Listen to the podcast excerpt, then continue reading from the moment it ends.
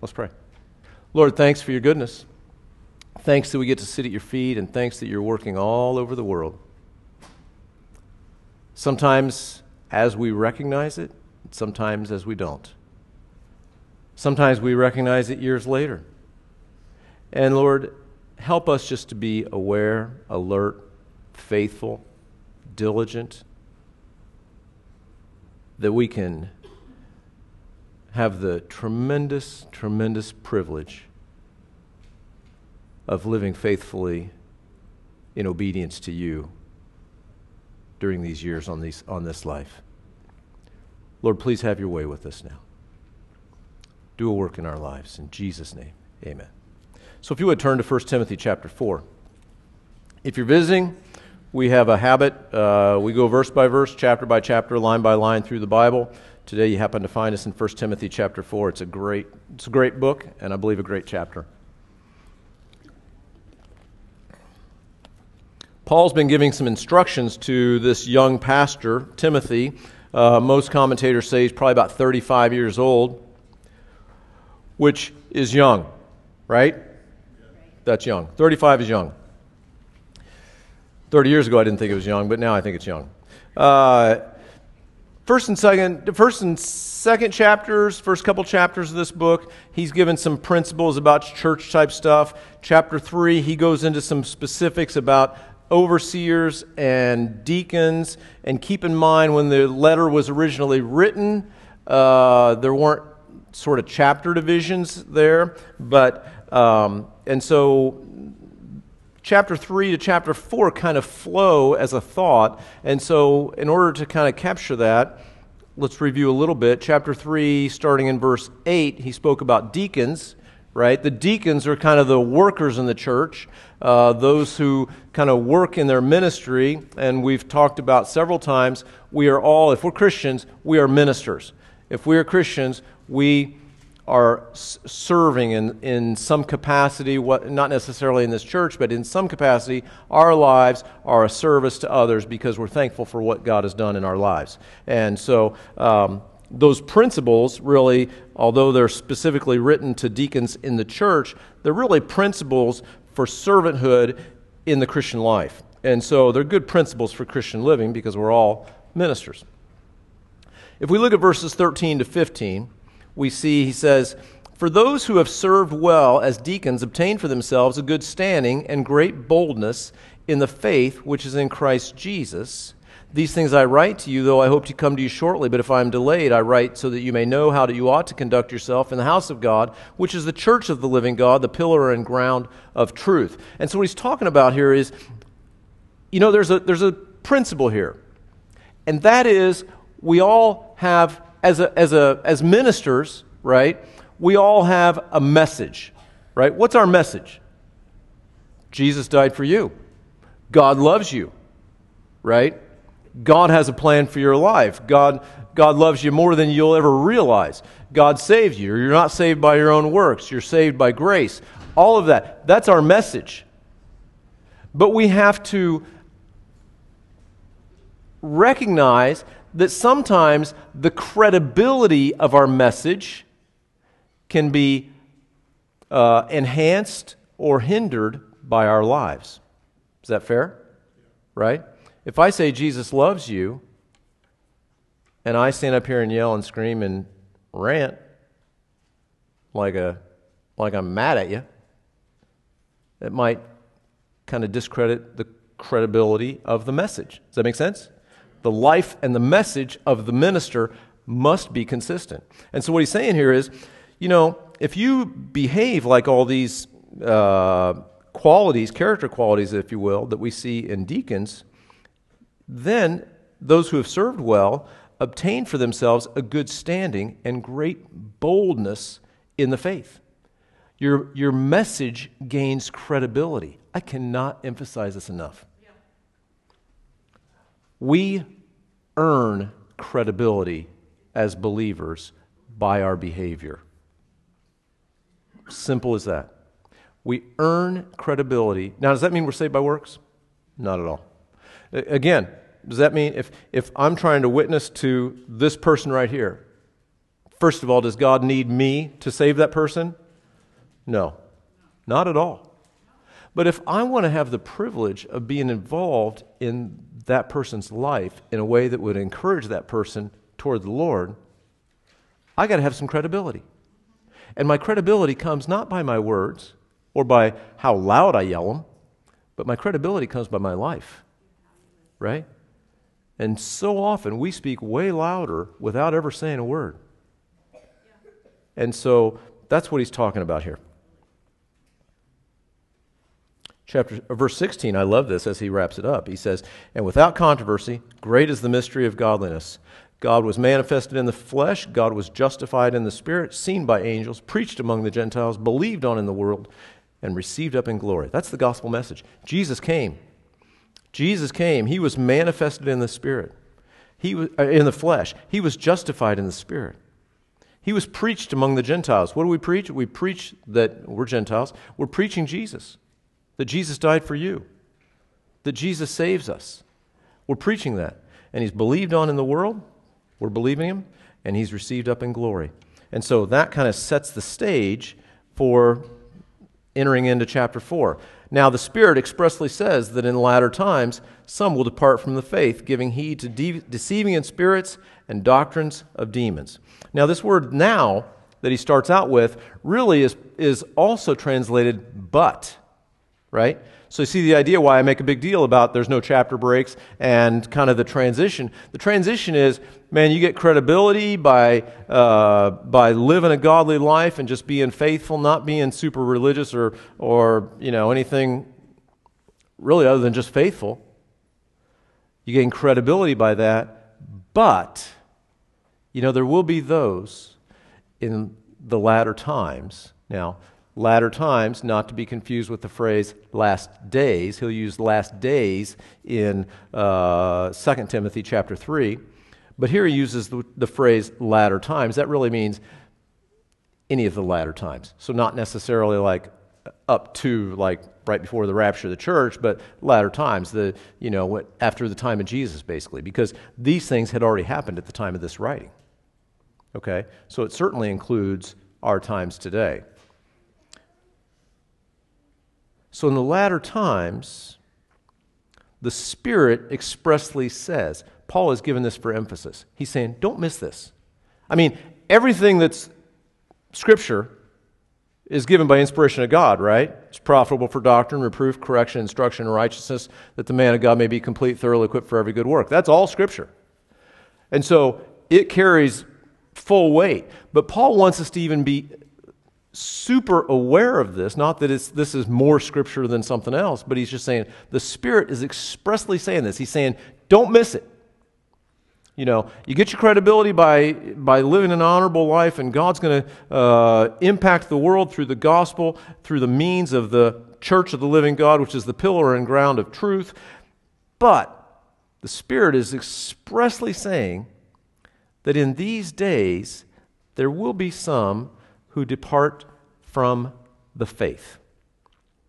Now, we all have a range of theological backgrounds, right? You know where I'm going, right? Raise your if you know where I'm going, right? Very good. People never been here before. Oh, I know where he's going, right? I could divide the room pretty quickly by trying to explore whether or not you can lose your salvation, right? That'd be foolish on my part. Just let me say this God is completely sovereign. I am saved by grace. There is nothing I do in and of myself to earn my salvation or keep my salvation, period. Fair enough? Sovereignty people, you okay with that? All right, hang on to that. Sovereignty people, don't forget that I just said that, okay? Um, responsibility people, do not be deceived. God is not mocked. For whatever man sows, he's going to reap. If he sows to the flesh, he's going to reap corruption. If he sows to the spirit, he's going to reap everlasting life. We're responsible, right? Man is responsible for his actions, God is sovereign. So I believe God saves me, and I believe eh, we're all sort of at different points on this, right? And we all can kind of live together in heaven, right? Won't have any big theological debates in heaven, right? Don't need to have any here because these are both biblical truths. But the reality is, the Spirit expressly says that in latter days, in these days, there will be some who will depart from the faith. If I can help, if I can help you sovereignty people a little bit on this one, it doesn't say that you'll lose your faith like you lose your car keys. I was talking to somebody this morning, said, you know, he's talking about he's worried, you know, one of his big worries is losing his car keys, right? We don't lose our faith like we lose our car keys. You okay with that? But there is a reality. This verse is here. Hebrews chapter 6 refers to the falling away of some, some believers. Once they, if they've tasted if they've tasted the fullness of God, it's possible for them to fall away. I believe that falling away is an active decision to fall away. It's not a passive description, right?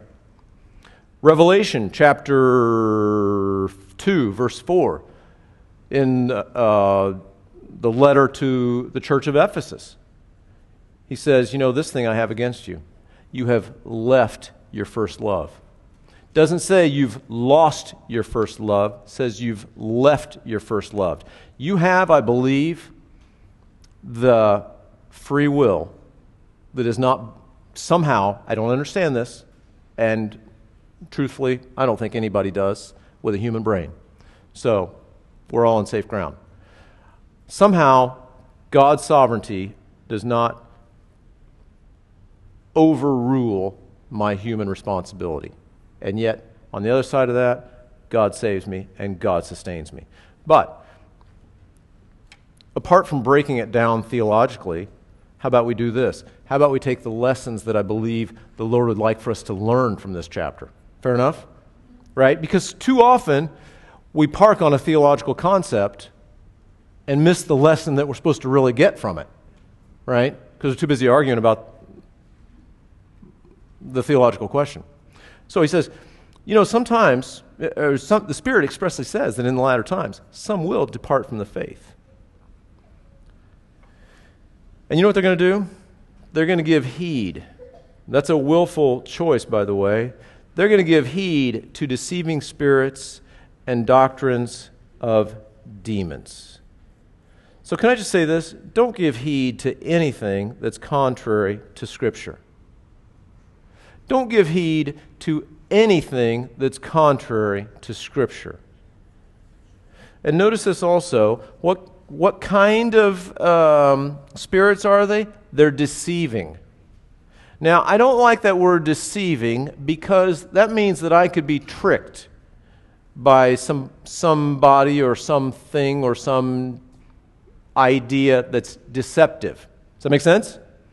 The word deceiving means I could be duped. Have you ever noticed that sometimes I haven't shared this in a little while, so if you're new, you'll appreciate this. If you're old,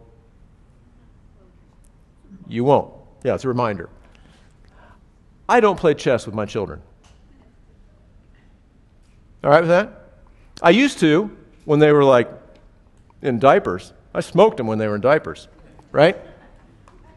But anymore, once they kind of got to where they could walk and talk, I mean, one by one, I kid you not. I play the oldest one, mm, not going to do that anymore. Next one, mm, not going to do that anymore. All the way down the line, I don't play any of them anymore. I had this thing for the longest time, and I'd still do it today even. I'm, I see a chessboard, and I've got my strategy all lined out, and I'm going to take your queen first, and then I'm going to take your king, and I'm going to, I'm going to move in, and I've got it all lined out, and I've got this whole thing figured out until one of my kids says that those two words. Checkmate right? I've got my strategy all lined out and it always goes awry when they say checkmate. Why do they say checkmate? Because they saw something that i don't see. I cannot look at that board and see the big picture. Well you say so why are you teaching us the bible I don't know. because I believe with all my heart God put me here. I believe with all my heart God put me here. But you know what else? Uh, you know what else I believe? I believe God allows that in my life that I'm a horrible chess player so that I will not forget that I have the capacity to not know all that I think I know. I think it's a gift that I'm a horrible chess player. I'm a pretty good basketball player, but I'm a horrible chess player. Actually, I'm not a very good basketball player either. We don't always know the big picture.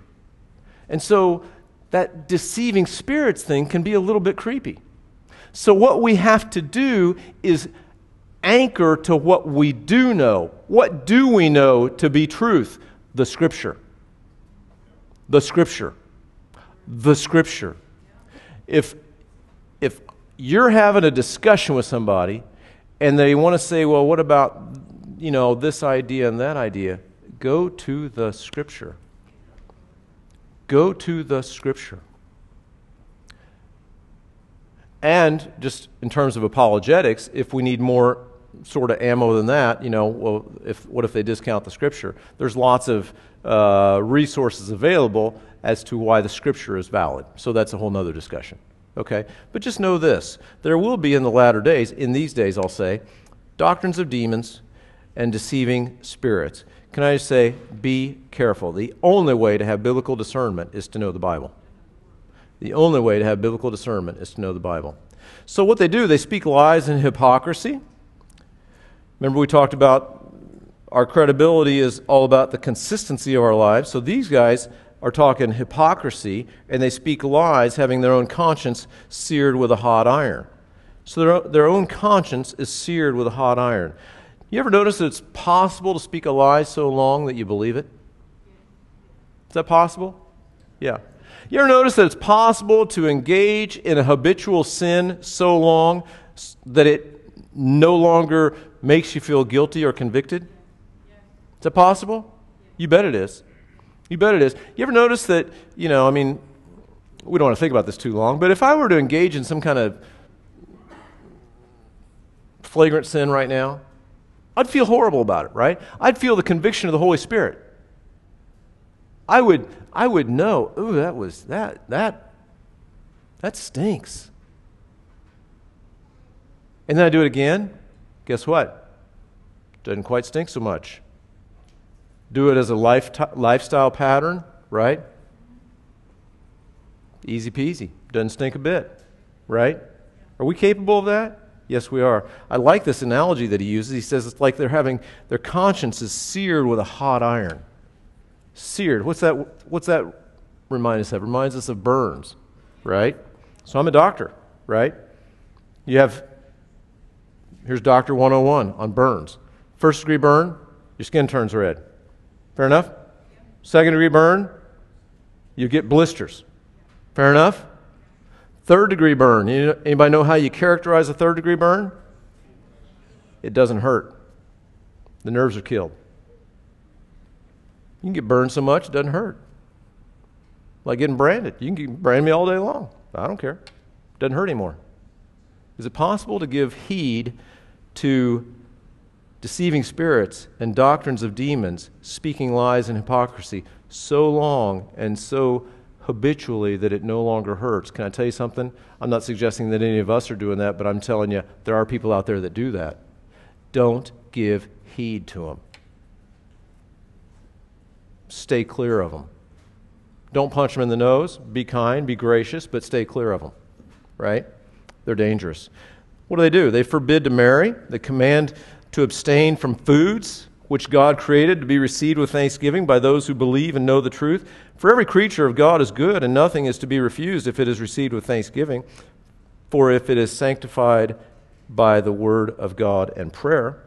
So notice this these particular people that were doing this, Paul, or Paul just gives us a couple of examples. They're talking about foods that are more holy or less holy than others, or marriage is, is more holy than singleness, or whatever like that. And, you know, even in our day, we have a little bit of a tendency to do that a little bit like, you know, I'm super spiritual because I don't um, eat pork, right? Because pork's bad for you, whatever. I'm just saying as an example. If you want to eat pork, you eat pork, right? But sometimes I can go off on this thing, and it seems here's the catch, Christians it seems spiritual. It seems like it makes me a better Christian.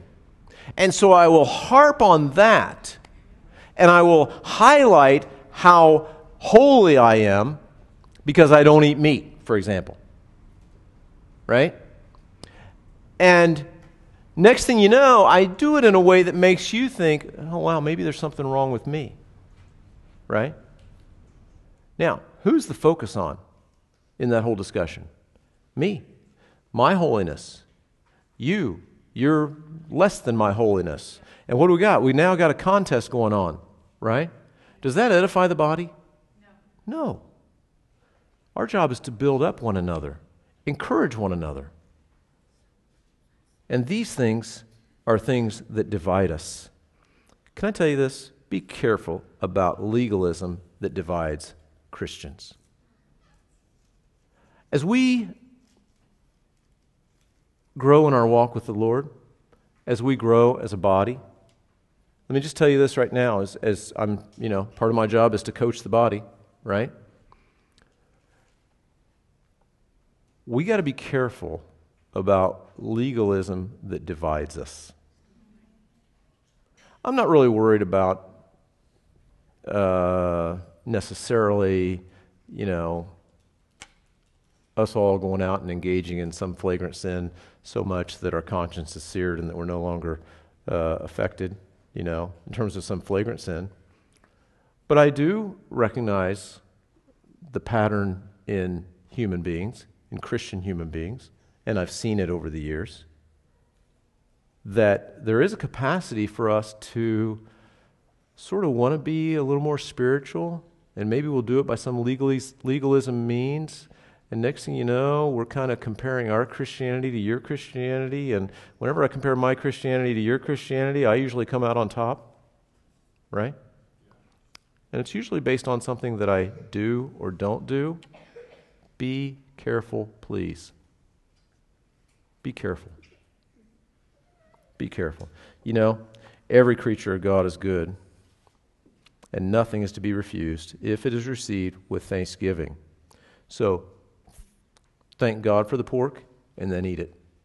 Right? For it's sanctified by the word of God and prayer. Pray for that pork. It's okay to say, God, please make that pork healthy right now. if the Lord shows you that, right? Be careful about legalism. You know, they made a big deal about marriage, right? You know, society's gone through these things over the years, right? Like it's more holy to be married, it's more holy not to be married, it's more holy to be married, it's more holy not to be married. I love what Paul says in 1 Corinthians. If you're married, stay married. If you're single, don't uh, just be content there, right? If God calls you into marriage, awesome. If God calls you to be content there, be content there, right? Does that sound like rocket science? No. That's a simple teaching of the word, right? He said, If you instruct the brethren in these things, you'll be a good minister of Jesus Christ, nourished in the words of faith and of good doctrine which you've carefully followed. And so, right? A good minister is one that simply teaches the word. Simply teaches the words of faith and the good doctrine which you've carefully followed. You know, there's always a temptation for any teacher, any minister to add flair. I had a guy uh, talk recently about uh, he knew of somebody that uh, uh, was a part of a glam church, is what he called it. I didn't know that was a word. Is that a word? Well, it was to this guy, okay? Uh, glam church, right? And, you know, I honestly, there's always a temptation to try to um, be super cool or super hip or super funny or super engaging or super any of that, right? And, you know, I want to be I want to do what I can to help you stay awake, right? But I want to not take away from the from the depth of the scripture, right? For example, but reject profane and old wives' fables and exercise yourself toward godliness. Now, let's think about this today, this morning. Maybe this, maybe this helps.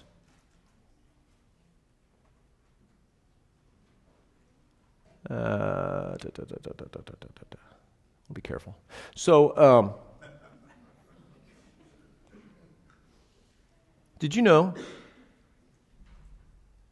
Remember the guy at the pool? Jesus said, "Do you want? Do you want to be made well?" Uh, I went back and looked up John's chapter five, right? Guy at the pool, and you know, he said, "No." Every time, he said, "Yeah, I want to be well," but every time I the water gets stirred, you know. Did you know that guy was Simon the Zealot's brother? Did you know that? Raise your hand if you think that might be Simon the Zealot's brother. Right? Raise your hand if you know why I'm saying this. Right? Because the chosen said it was. Right? Now, if you didn't know that, there's no scriptural basis for that. There's no scriptural evidence for that. Now, does that mean it's wrong? Not necessarily. It's a cool twist on the story, right? What's the point? There's been lots of efforts, and I'm not putting them down. Please, please, please. That's why I say I got to be careful. I'm not putting them down. But if you watch The Chosen, okay, think of it as historical fiction. Is that fair? You know, think of it as historical fiction. Think of it as entertainment. My concern when we get into what he refers to here as old wives, old wives fables, is sometimes we can catch on to a catchy storyline and we want to run with that. Does that make sense? We got to be careful. We got to be careful. There's a possibility that there are people in the world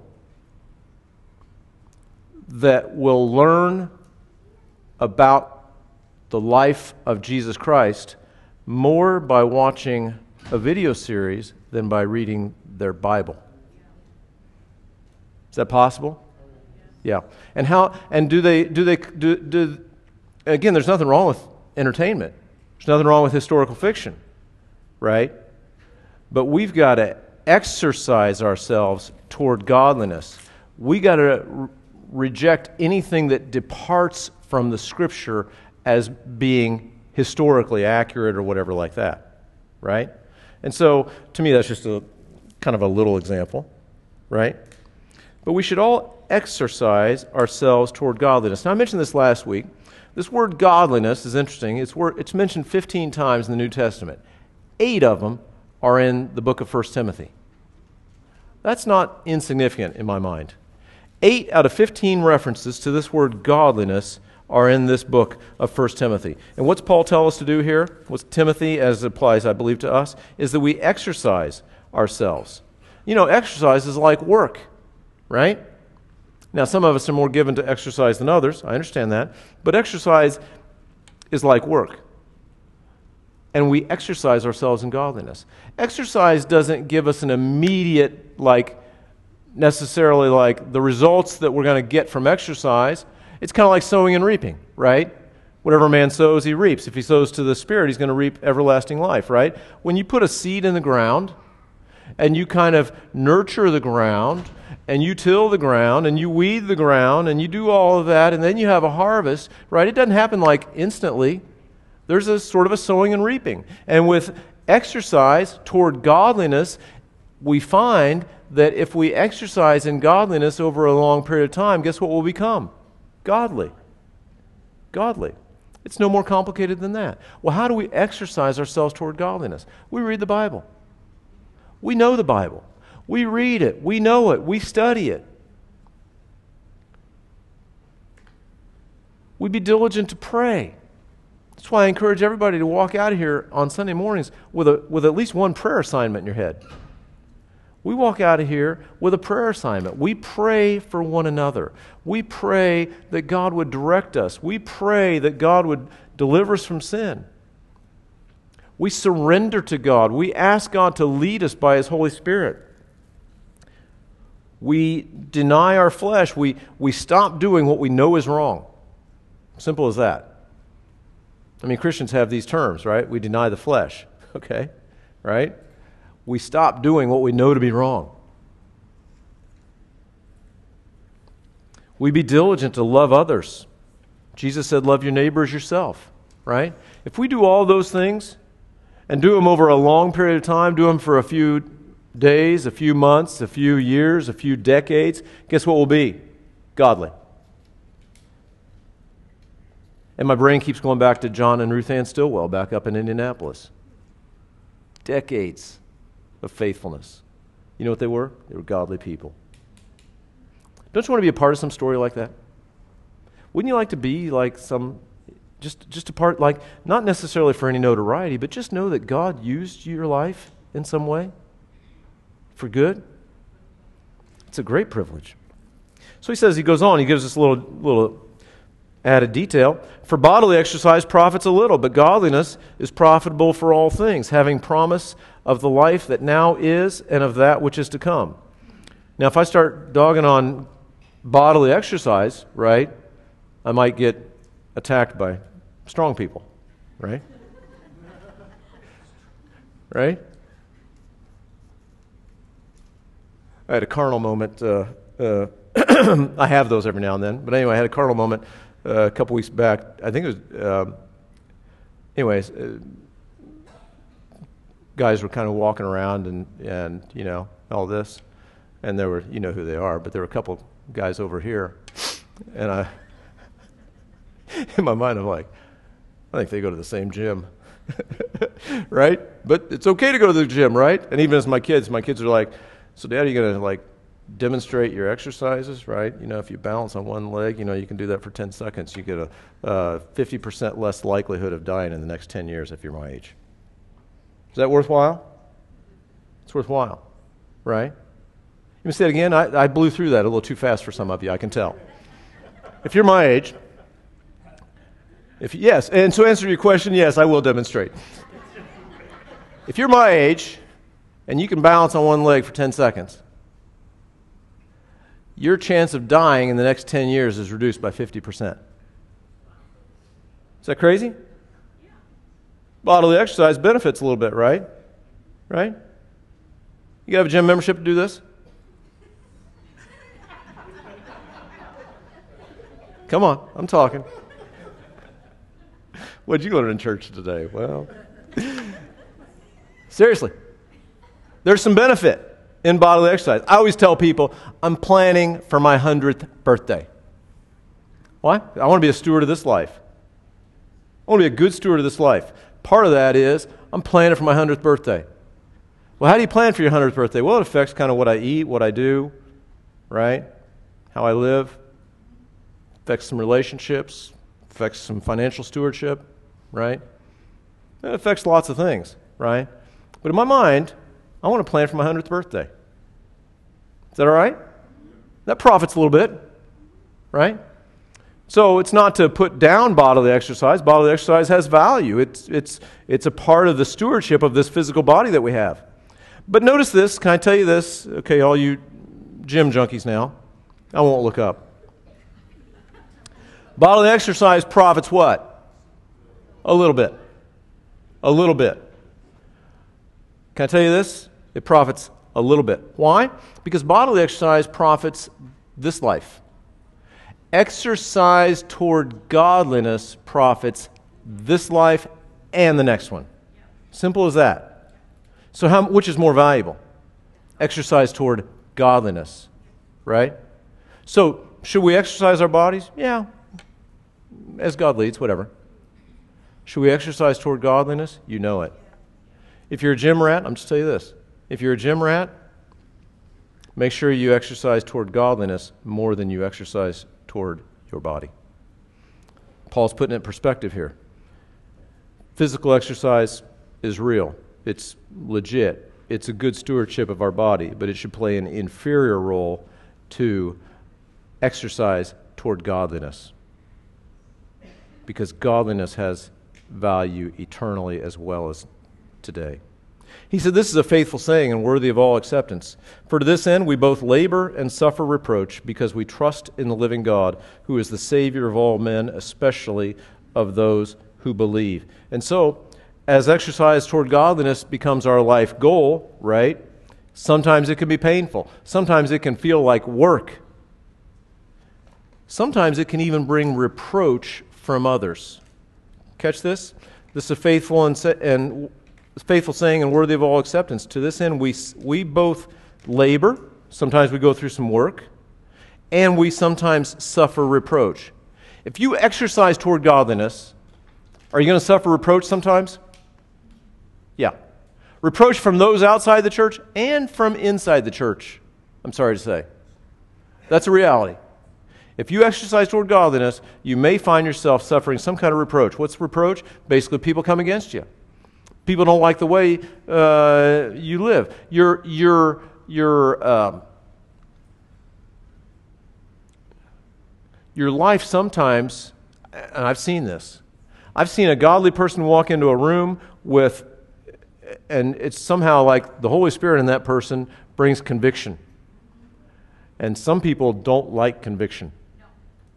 And so, how does it respond? Reproach. Is that a real thing? I think it's, I'm I've experienced it. It's a real thing. It's a real thing. And so, um, but it's worthwhile. Does bodily exercise, does, does bodily exercise sometimes involve pain? Yeah. Does it sometimes involve work? Yeah. Does it, but does it, is it worthwhile? Yeah. But exercise toward godliness? Yes, even more so. In the same way, but even more so. He says, These things command and teach. These are the stuff we're supposed to teach others. Then he goes on this last little few verses. He's kind of specific a little bit to Timothy, but again, they apply to us. He says, Let no one despise your youth. So again, he's talking to Timothy. Timothy's probably about 35 years old. Uh, in that Jewish culture, there's a lot of things that you know you weren't supposed to be able to do till you were like in your 40s, and so there are a lot of people like, is Timothy even qualified to be here, and all this kind of stuff. And that's why Paul went through that whole list, right, in chapter three, right? Yes, Timothy's qualified by his depth of character, not by his age, right? So he says, let no one despise your youth, but how do you handle your critics? You be an example to the believers in word, in conduct, in love, in spirit, in faith, in purity. There's really a simple way to influence others and to silence your critics. We're going to have critics. If we live, if we live, especially in this culture that we live in, if we live godly, if we exercise ourselves toward godliness, we will have critics in this life. Simple as that. So, how do we, how do we uh, silence our critics? By yelling louder than they do? No. By being an example. How do we set an example for those that we want to influence positively? By preaching to them? Well, if that's what God calls, but mostly by our example. By our example. What kind of example? Our example in word. Be careful what we say. Be careful what we say. Be careful what we say. So much of what we say is either, yeah, there's just so much Uh, it's okay to have a filter. Okay? It's okay to have a filter. If you've not memorized this, can I t- encourage you to write a verse down? Ephesians 4:29. Ephesians 4:29. Let no corrupt word proceed out of your mouth, but what is good for necessary edification, that it may impart grace to the hearers. Now, am I perfect at this? Not even close. Are any of us perfect at this? Probably not even close. Right? But we need to be an example in word. In conduct, how do we handle decisions? How do we handle ourselves? How do we handle ourselves in difficult situations? How do we deliver those words that I just read about? Right? So we're supposed to be an example in word. And again, I said, as I said at the beginning, our conduct, our life needs to match up with our words. So our words need to be edifying, but our conduct needs to support that. Our decisions need to support that. The way we handle ourselves in difficult situations needs to demonstrate good conduct toward godliness. In love, do we love one another? You know, love is a fruit of the Spirit. Catch this. Catch this. Jesus told his disciples, there's one way. Catch this. There's one way that the world will know you're a Christian. Not by whether or not you have a fish on your car, not by your doctrinal purity, not by your church attendance or that you're a part of some church, but by your what? Love. Just chew on that. Jesus said there's one way, one way that people will know you're a Christian by your love. Paul tells Timothy, don't, pe- don't let people look down on you, but be an example in word, in conduct, in love, in spirit. Spirit, the, the Greek word is pneuma, like the breath, right? The breath. You know, when I come into a room, what does the room now smell like, if you will? The breath, right? What is the, what's the vibe? When you come into a room, what's the vibe in the room? Is it all of a sudden tense? Do people feel all of a sudden looked down upon? Or is there, is there a vibe of love and graciousness in the room? Right? Be an example in word, in conduct, in love, in spirit, in faith. Do we trust God enough to follow His word? That's faith you know, we think of faith as some like mystical, like if I have enough faith, I can do this. If I have enough faith, I can do this. Faith is simply enough faith to obey, right? Some of you heard me say before, I love the example. I heard a guy teach about this years ago, and it's stuck in my head, right? Remember the night of the Passover uh, in Egypt, right? God tells the Israelites, Tell you what, I want you to kill, right before midnight, I want you to kill a lamb on your doorstep. And I want you to sprinkle blood on each side and up above. And uh, the, the houses that I see that happen, where I see that blood, I'm going to pass over that house. But if I don't see blood, I'm going to kill the firstborn in that house. Right? So, what is faith? Faith is, I don't quite understand that. I can't break that down theologically but I think I'm going to kill a lamb tonight. That's faith. I don't, you know, and sometimes it's like we think of faith as like, man, I got to concentrate super hard and have enough faith. Yeah, got it. Right?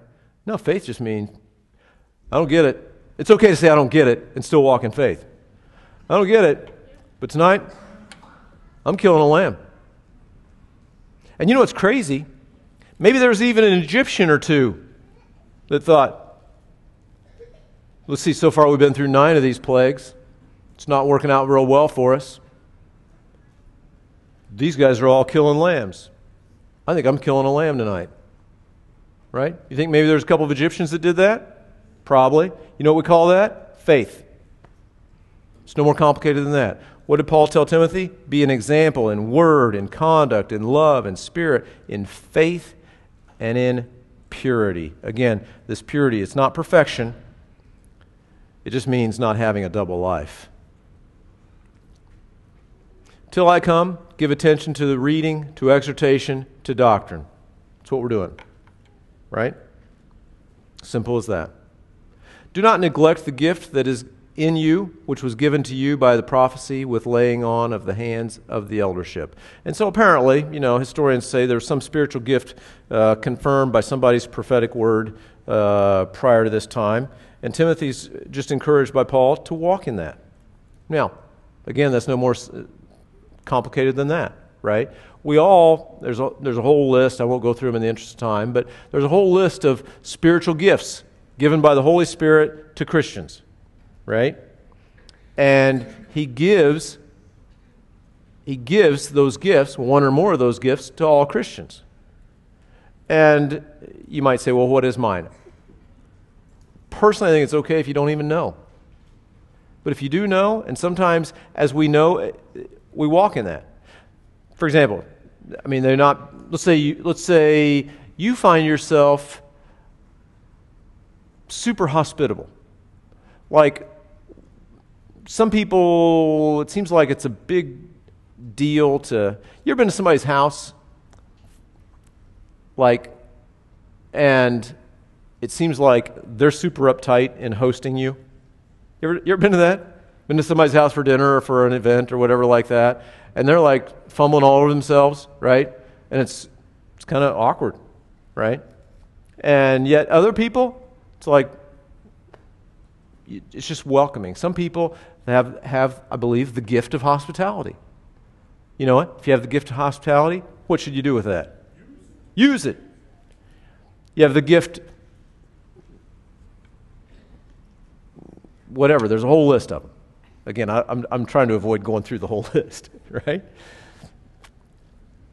You have to give, have a gift of giving. Some people, there's a spiritual gift of giving. God gives them a, um, really a, a supernatural bent towards giving their lives away, giving money away. And usually, with that, also gives them the resources to do it, right? If you've got that, use it. That'll bless the body, that'll build up the body. There's a whole list of them, right? For Timothy, we don't know what the spiritual gift was, but he's supposed to use it. Whatever your spiritual gift is, use it. Don't get caught up necessarily on what is it. Just follow the Lord. Just obey his word. And he says, he goes on, he says, meditate on these things. Give yourselves, give yourself entirely to them. Entirely. That your progress may be evident to all. Take heed to yourself and to the doctrine. Continue in them, for in doing this, you will save both yourself and those who hear you. And so, if we exercise ourselves toward godliness, if we meditate on these things and give ourselves entirely to them, guess what? Sooner or later, we're going to be godly, right? I've, as I talk to various people in the room, even today, right? There's some people that say, I just want to be more godly. That's a great prayer, by the way. I want to be more godly. Exercise yourself. Do more of what you're supposed to do, less of what you're not supposed to do, right? You look at somebody that Looks like they've been to the gym for a few decades, right? There's probably things they do, and there's probably things they don't do. There's probably things they eat, there's probably things they don't eat, right? Is that a law? No. But as, you know, that profits a little bit for sure, right? How much more exercise toward godliness? You talk to somebody, I mean, I love, I love being around godly older people. There's just something sweet about it. Something sweet about it. Somebody that's been walking with the Lord faithfully for decades. You know what they got? They got, they got credibility. They've, I'm sure, been through hard times. I'm sure they've had a little bit of reproach. I'm sure they've had opportunity to silence the critics. I'm sure they've had opportunity to silence the critics with the example in these things. But there's just something sweet about that kind of life. And we have the privilege to do that. So, beware of false doctrines and legalism, particularly from those who've walked away. Super dangerous. Don't give heed to them. Know that the best defense against false doctrine is to exercise toward godliness. And know that over time, as we exercise in godliness, we're going to be strong in the Lord, right? Ephesians, the whole armor chapter, right? The, the passage there in chapter 6 starts off Be strong in the Lord and in the power of his might. Right? That's a great way to be. Strong in the Lord. And as we do that, we find ourselves having a voice, having the credibility to positively impact a world that needs help, a world that needs Jesus. Not the world that needs this church, not a world that needs my influence, but a world that needs Jesus. And that's the message we want to share. Let's pray. Lord, thanks for your goodness and thanks that you give us these just simple truths in your word that as we exercise toward godliness, you develop that in our, in our lives. Lord, thanks that you have saved us. Thanks that you give us your word. Thanks that you give us your Holy Spirit. Thanks that you give us all that is required for life and godliness. Lord, help us to walk in those things. Help us to exercise those things. In Jesus' name, amen. Amen. Everybody have an awesome, awesome week.